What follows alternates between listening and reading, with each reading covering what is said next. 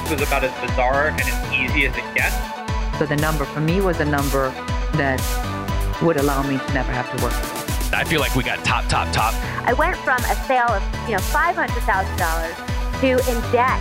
$192 million. This is Built to Sell Radio with your host, John Warrillow. So once a year, you go to the doctor, right? They take your blood pressure. Maybe they prick your finger and they take a little blood and they give you a sense of your cholesterol level. Maybe if you go to one of those fancy healthcare facilities, you, they get you to run on a treadmill for a while, see how your heart's doing. You get a checkup. The same thing should be true of your business. When we look at your business through the Value Builder score, we're going to look at it through eight key drivers that acquirers care about. Whether you want to sell your business immediately or in 10, 20 years from now, these are the eight factors that business buyers care about. Knowing them now will help you maximize the value of your business going forward. Just go to valuebuilder.com and take the questionnaire. Next up, you're going to hear from Mitchell Feldman, who went through a bit of a two part exit. His first part was merging his company with another company of similar size. And as you'll hear, both businesses were roughly the same size when they merged, three and a half million pounds in turnover. So, you know, call it roughly $5 million in US dollars today in terms of sales that was the first big exit that he had, but no cash changed hands. And so he was still sort of all in in the merged company. And then he went and sold the merged company to HP, the big technology giant. So lots of lessons here for those that are interested in potentially merging with an equal before going on and doing a formal exit. Uh, some real interesting lessons about the way Mitchell did his merger. Also, listen to the importance of brand in the value of his company. I also liked about three quarters of the way through the interview where Mitchell talked about the different valuation techniques used for the three different types of services that they offered. Very interested in, in that. He also defines a Russian roulette merger, and uh, I'll let you listen for that and uh, and and and take some notes there. Uh, lots of good stuff here from this interview with Mitchell Feldman.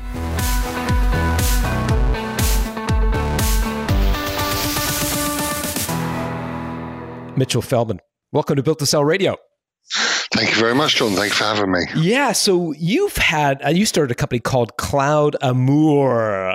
I love the word amour. It's a, a, French word for love. Tell me the backstory on on why uh, you use the French word for love in your company name. Um, actually, there's a funny story to it. So, firstly, primarily, when we wanted to start up the company, we wanted to make sure that you know brand was everything for us. So, we wanted to make sure we had a dot com, and most of the natural words in the English dictionary are taken as a as a dot com. Sure. So we so we had to come up with something a little bit creative, and we were coming up with some names. And then one of the girls who was working for me while we were still trying to come up with the idea of the office had a more with a heart on her on her wrist. And I said, you know what, Cloud Amour, that encapsulates everything that we're trying to do here and the way that we feel about our proposition. And subsequently, we, we checked all of the social channels such as Twitter and Instagram and LinkedIn, um, as well as the dot com, and they were all available. Oh, so we funny. just so we just grabbed it with both hands. So it was it was meant to be. It was a sign, but it was meant to be body art meant to be. No, so tell me, what did the company do? What what does Cloud Amour do? Yeah, so we are a we were a born in the cloud Microsoft partner. So we sold Microsoft solutions largely around their cloud proposition, so Office 365 and Microsoft Azure.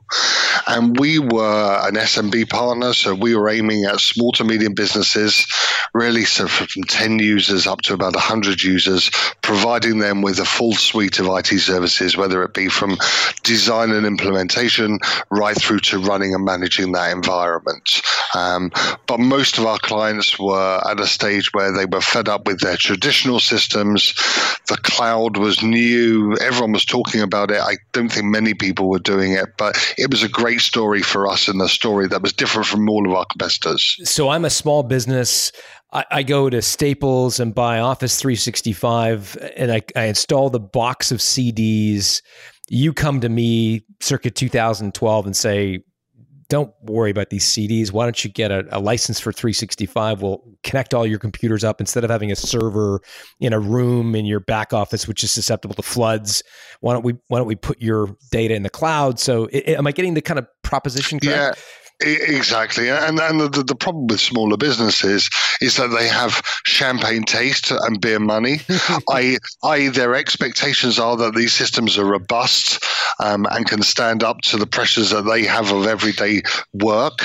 Um, however, the reality is is that those systems are onerous to manage. They are unreliable, um, and so we try and instill a new way of working through the cloud and make that Microsoft's problem, whereas our customers can just focus on the business logic. Now, I'm going to date myself and make myself sound really old here, but in a, I used to run a uh, market research and, and analytics company and and we had a server room and we had a guy literally like a human being come and change the backup tapes once a week. They would like yeah. physically come and take the backup tapes off site I'm like that's pretty antiquated. But i remember those days you know they weren't that long ago but yeah and it still happens. And, and you know what um, we had i think you were in the luxurious position of people actually did the backup tapes I would imagine uh, at that time, a lot of the SMBs weren't even doing the backups.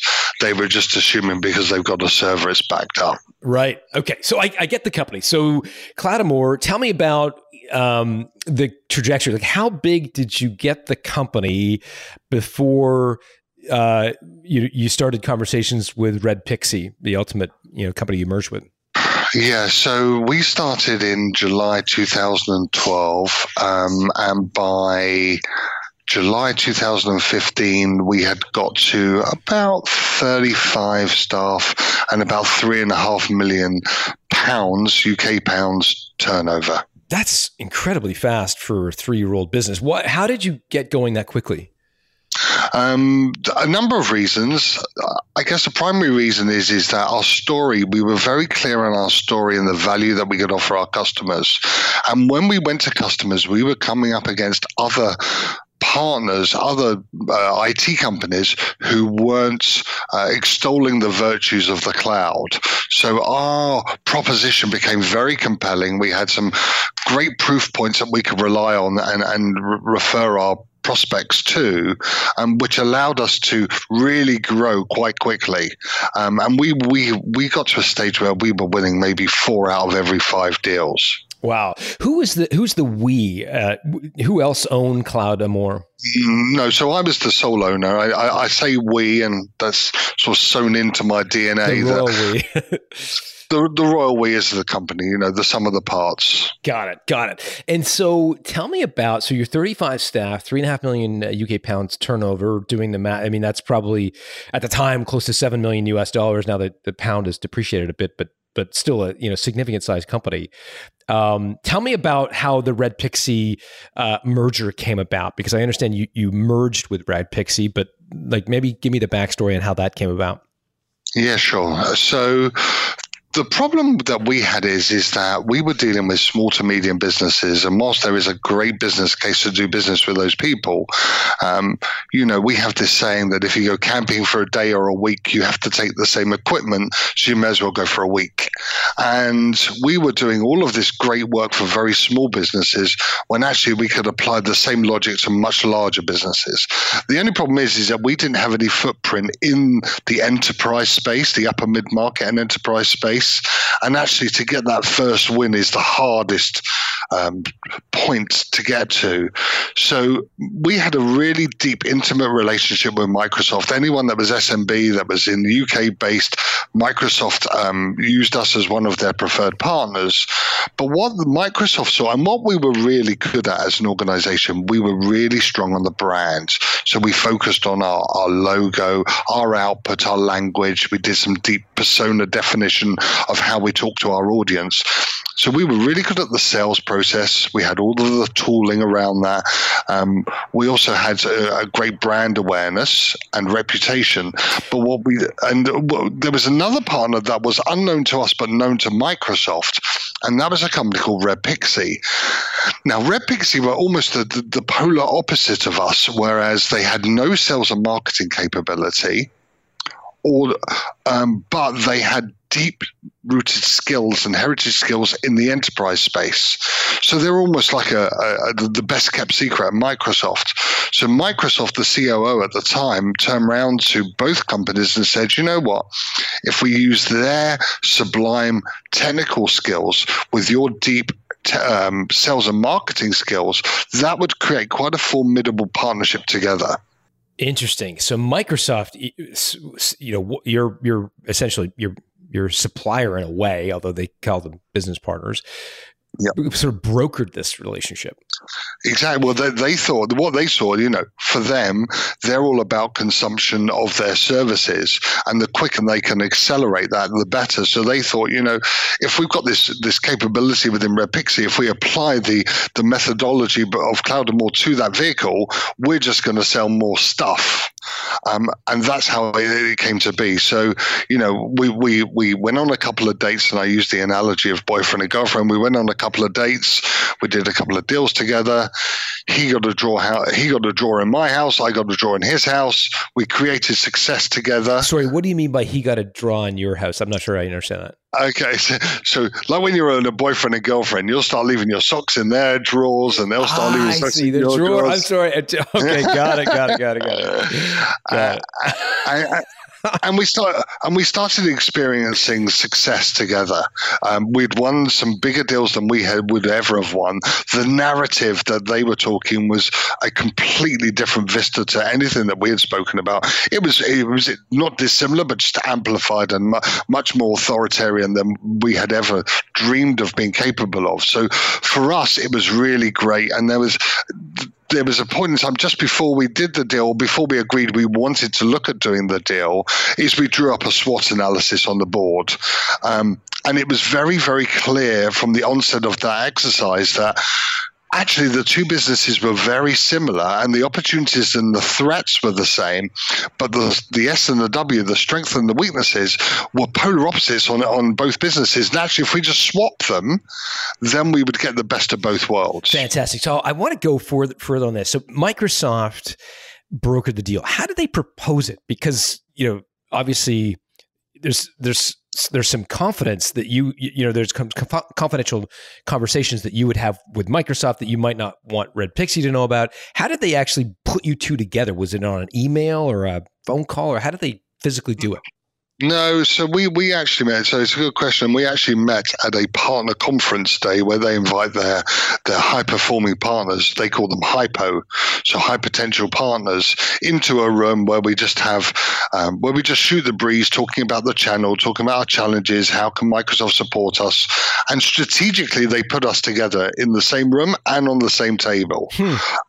Um, and then came up to us after. So it was all very premeditated, unbeknownst to us, um, and said, "Look, you guys should talk. There, there, there, could be some synergy there between what you're doing." Got it. How many, How big was Red Pixie at the time of the merger? almost identical to us. Um, they were also around about the same sort of revenue, about three and a half, four million. Um, similar amount of staff, about 30, 35 staff. Um, but they had maybe five or six customers.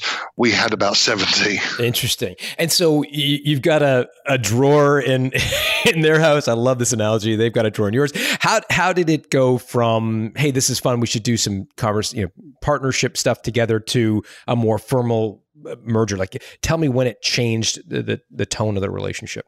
Yeah, so I, I, guess the first deal that we had won together, the first deal that had won together. So I was working with the, the then CEO and myself. We were working together from a personality perspective. We got on really well. You know, it, it, this is not just about business. This is about chemistry as well.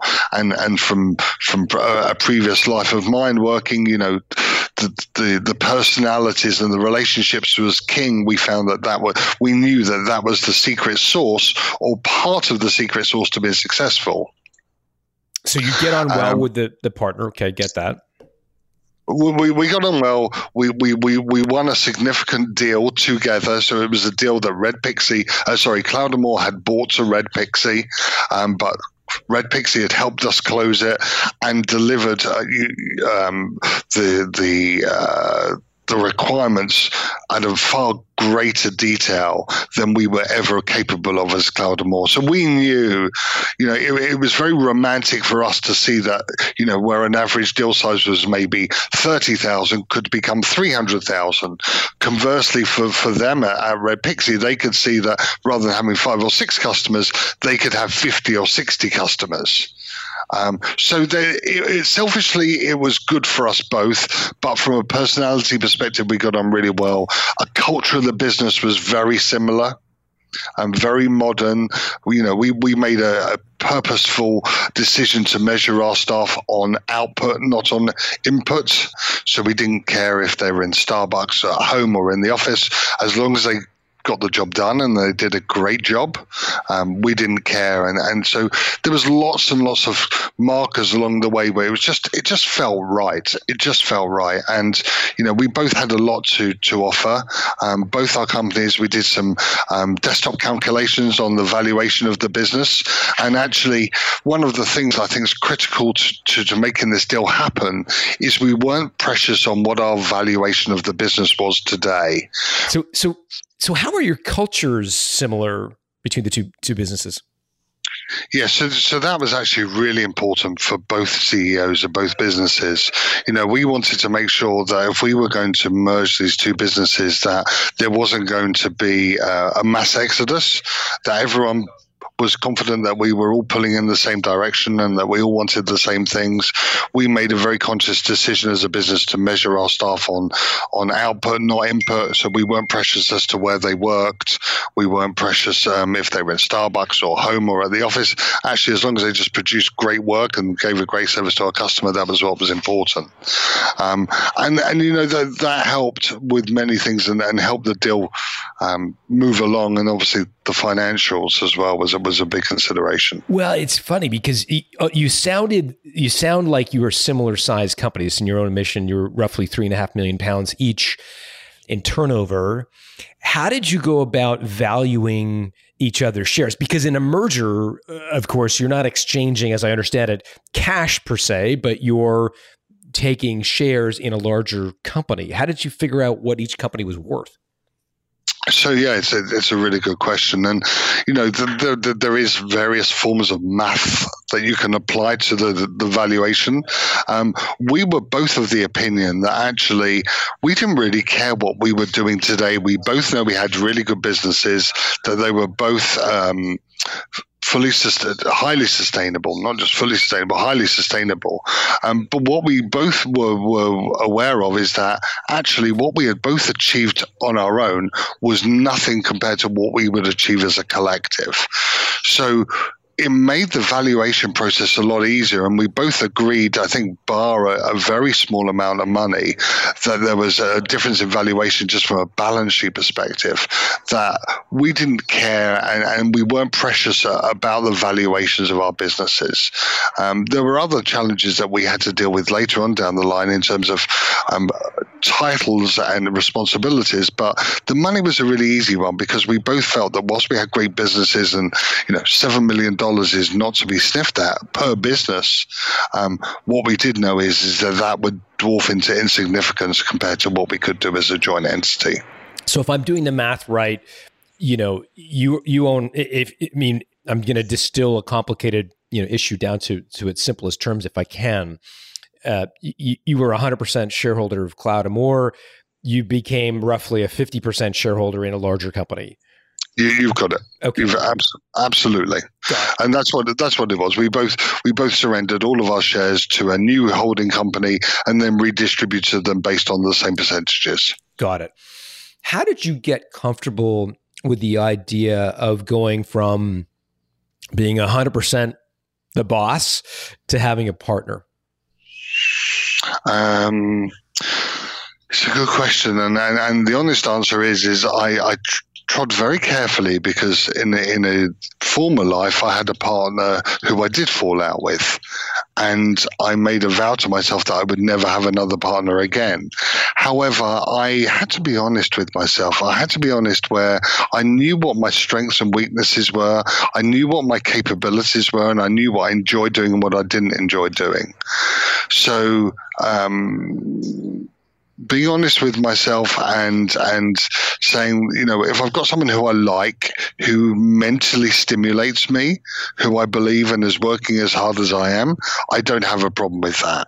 Um, I knew that there were some watches that I had to put out on some of the traits that I'd seen previously in a former life, and just had to make sure that I controlled those, made sure that I did have a, a voice at the table, and and and stood my ground when I believed in something.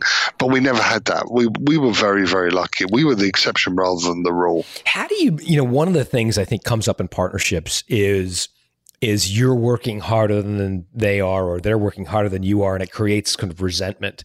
Did you have a way to say, look, we're all, you know, we're both going to put in a 40-hour work week or did you have some sort of mechanism to to make sure each each was working as hard as the other? Mm, yeah, so I think the, the, simple answer is is that we were doing completely different roles. We weren't doing the same role. I can understand if the, you get two partners and they're both salespeople and one's selling more than the other, but we had disparate roles within the business. One, you know, my partner was the what we what we called in the business the chief and visionary officer. He was the one that talked about the art of the possible and won the hearts and minds of our customers when we were talking to them. Mine was more around the commercials and and executing on the project. So we had very different skill sets. There was no real crossover. There was certainly complement complementary um, traits, but there was no crossover to what we did. So there was never any resentment. You mentioned there was some issues around title. How did you work through those? Yeah, so the, so the, the, that was really important, and I think that was for me pivotal in, in terms of our growth. So I was the CEO of our business, um, and they had a CEO of, the, of, of their business. Um, we certainly couldn't have two CEOs. We didn't think it was good for our for the customers. It was confusing for the customers, um, and you know I had to be honest with myself that you know for me the best way to be successful is to do a job that you love, and my love is is the sales and the marketing. And particularly around digital marketing and what I call growth hacking. And I didn't want the uh, the ownership of, of being responsible for all of the service level agreements, for all of the the, the finance. Um, I knew I, need, I had to have it in place, and I employed good people to do that. But I didn't want accountability for that. I just wanted to really fixate on what I was really good at, which was the sales and the marketing. So I then made the decision to, to become the CMO, CDO, um, is the chief di- digital officer or chief marketing officer, and and my partner became the CEO. And from then we accelerated because we only we stuck to our knitting. It was very clear what we did. That so there was no ambiguity around the title. Um, when tasks came on, we we agreed who was responsible for particular tasks, and for us that was one of the tipping points to our growth because it really just allowed us to fixate on great. Was there any part of that decision that that sat uncomfortably in the context of you know? Uh, you know, we're all a, a subject of of status, and and you go to a cocktail party, and someone says, "Well, what do you do?" and you know, I'm the CEO of a company or I'm the CMO. The CMO doesn't have the same cachet in some people's minds. Yeah, did, did you yeah. ever struggle with, rac- you know, rationalizing that in your own head? Yeah, yeah, I, it's a really interesting point. And if you had asked me in a former life, it would have been very important for me because how I was perceived on the outside world was everything to me. As I had grown up um, and had become more mature within business, actually, I didn't care what anyone else thought. As long as I knew that I was a, a large shareholder within the business, that I had control of my own destiny and I had a seat at the table, that was what was important for me. Um, and it was a brave decision, and not many people can make that brave decision. I've seen many people who are CEOs who should not be CEOs.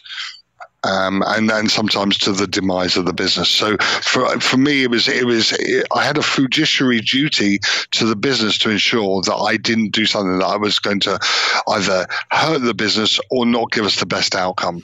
Did you guys talk about exiting the the joint venture before you merged? Um, we we knew that it was possible. We didn't know timescales.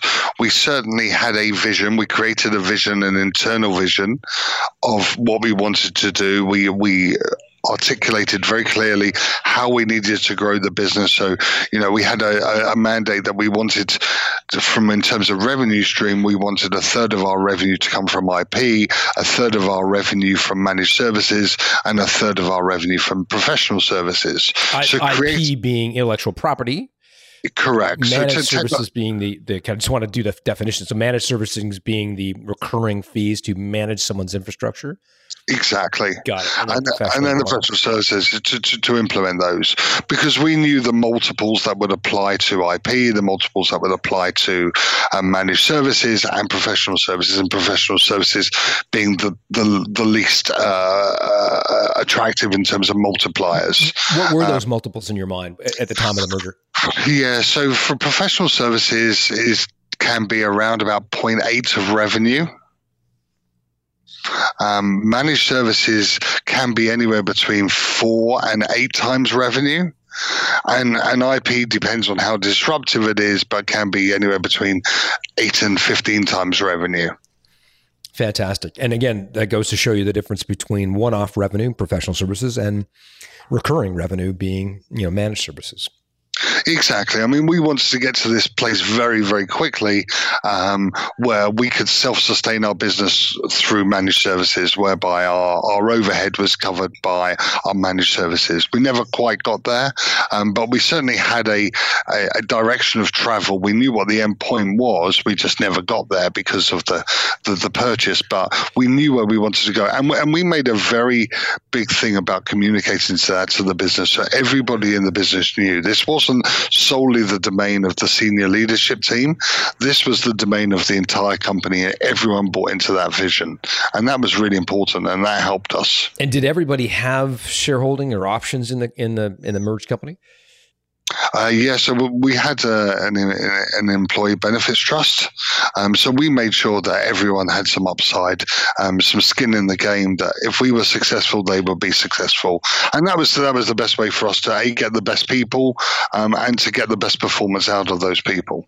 Got it. And then what safeguards did you put in place? As it turns out, you didn't need them, but had you gone through a divorce, what were what was the breakup mechanism? Did you have a classic sort of shotgun agreement with the Yeah, exactly. So the Russian roulette clause. and dis- can you describe what that was?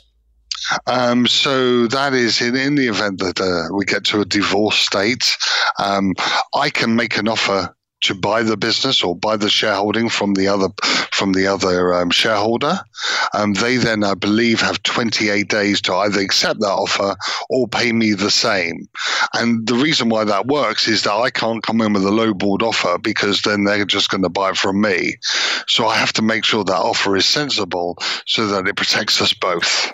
And one of the best practices is to ensure if you're going to use that, by the way, now I'm talking directly to my audience, that you're the, the, the company, the owner of the company you're merging with is in a similar financial situation. If if you're a struggling you know young person and you're merging with a very wealthy person, keep in mind they can use the disparage like the difference in your wealth to to to to basically to to your detriment uh, by offering you a relatively low price. They know you can't come up with the money. Did you think about that going into the Russian roulette agreement? Were you at a similar stage in life with your partner?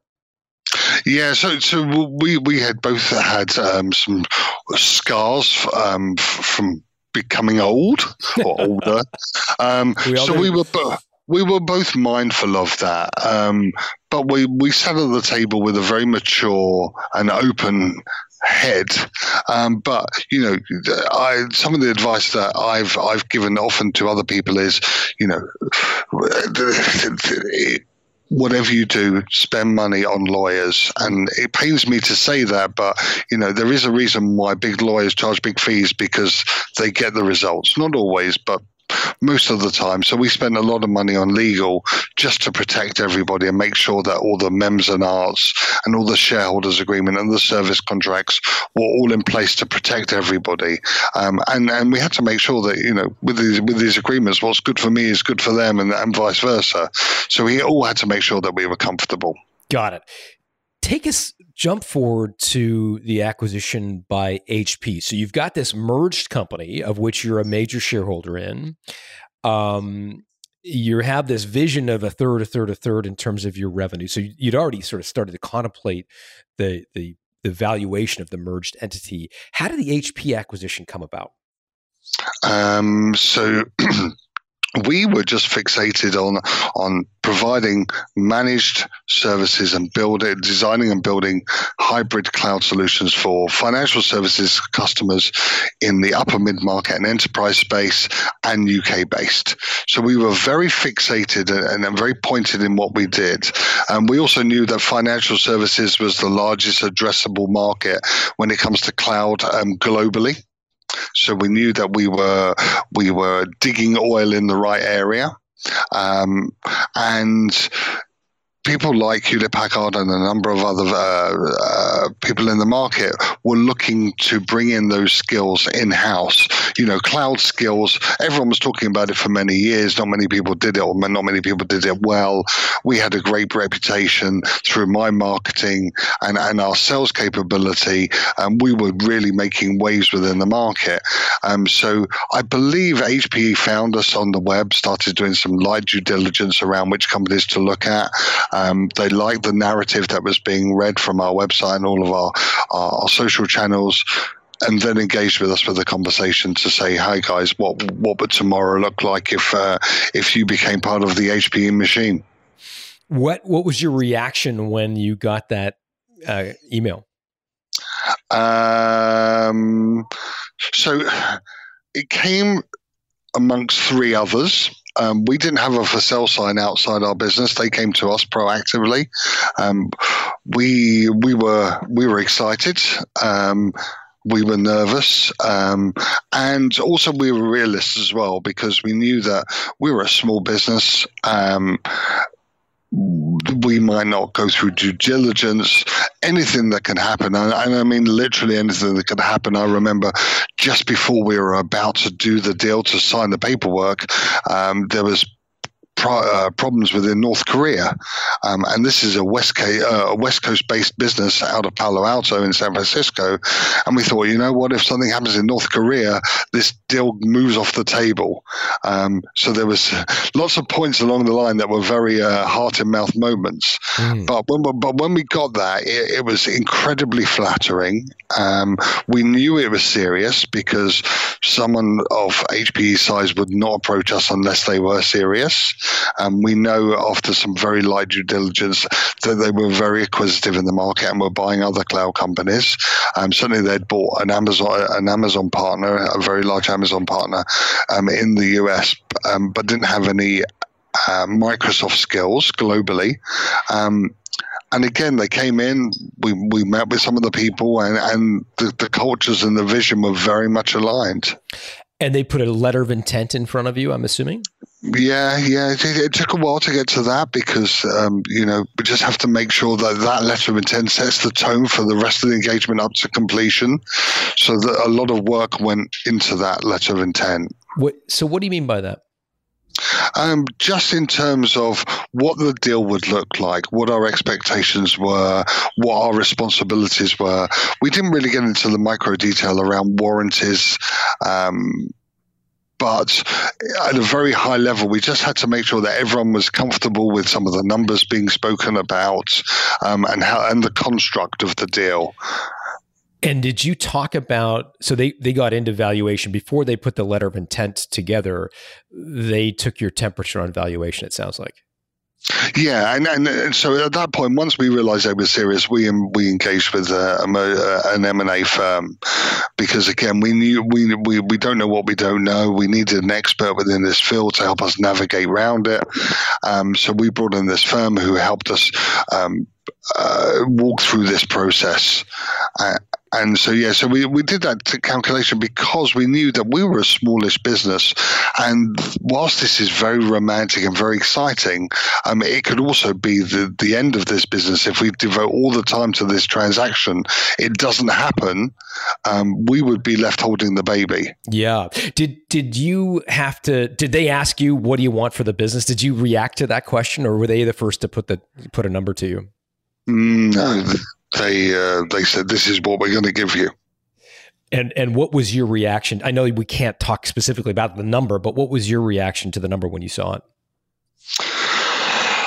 do you know, I had a vision as a, as a child, or as a child, as a young adult, and that I'd always wanted to make sure that I got to a position where I had enough money for my children and my children's children.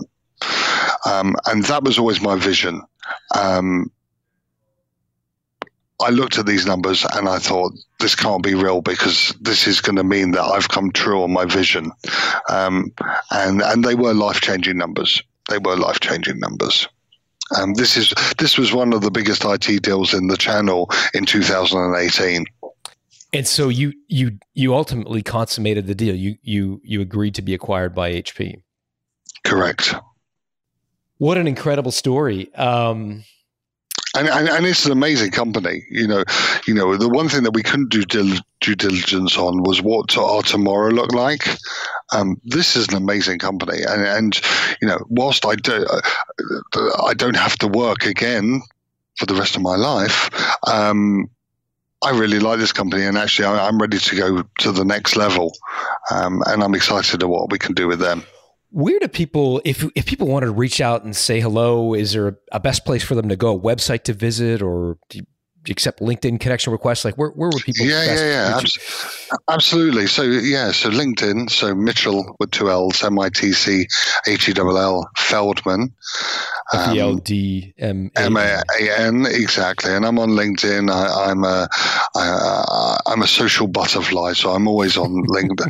I'm I'm on LinkedIn. I'm on Twitter on the Feldman News, um, and, and Instagram, and all of the, the channels, and, and, and I share my learnings and uh, a lot, and and I try and give back, and I try and help other people. So uh, yeah, I, I feel free to anyone to reach out and connect. I'd be delighted to share my story and see if I can help other people on theirs. Well, Mitchell, thank you very much for joining us.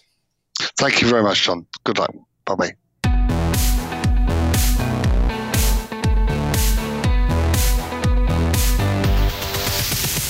Thanks for listening to Built to Sell Radio with John Warrillow. For complete show notes with links to additional resources, visit builttosell.com slash blog. John is the founder of the Value Builder System. To find out how to improve the value of your business by 71%, visit valuebuildersystem.com. John is also the author of Built to Sell, creating a business that can thrive without you, and The Automatic Customer, creating a subscription business in any industry. Connect with John at facebook.com slash built to sell or on Twitter at John Warrillow, W A R R I L L O W. Thanks for listening.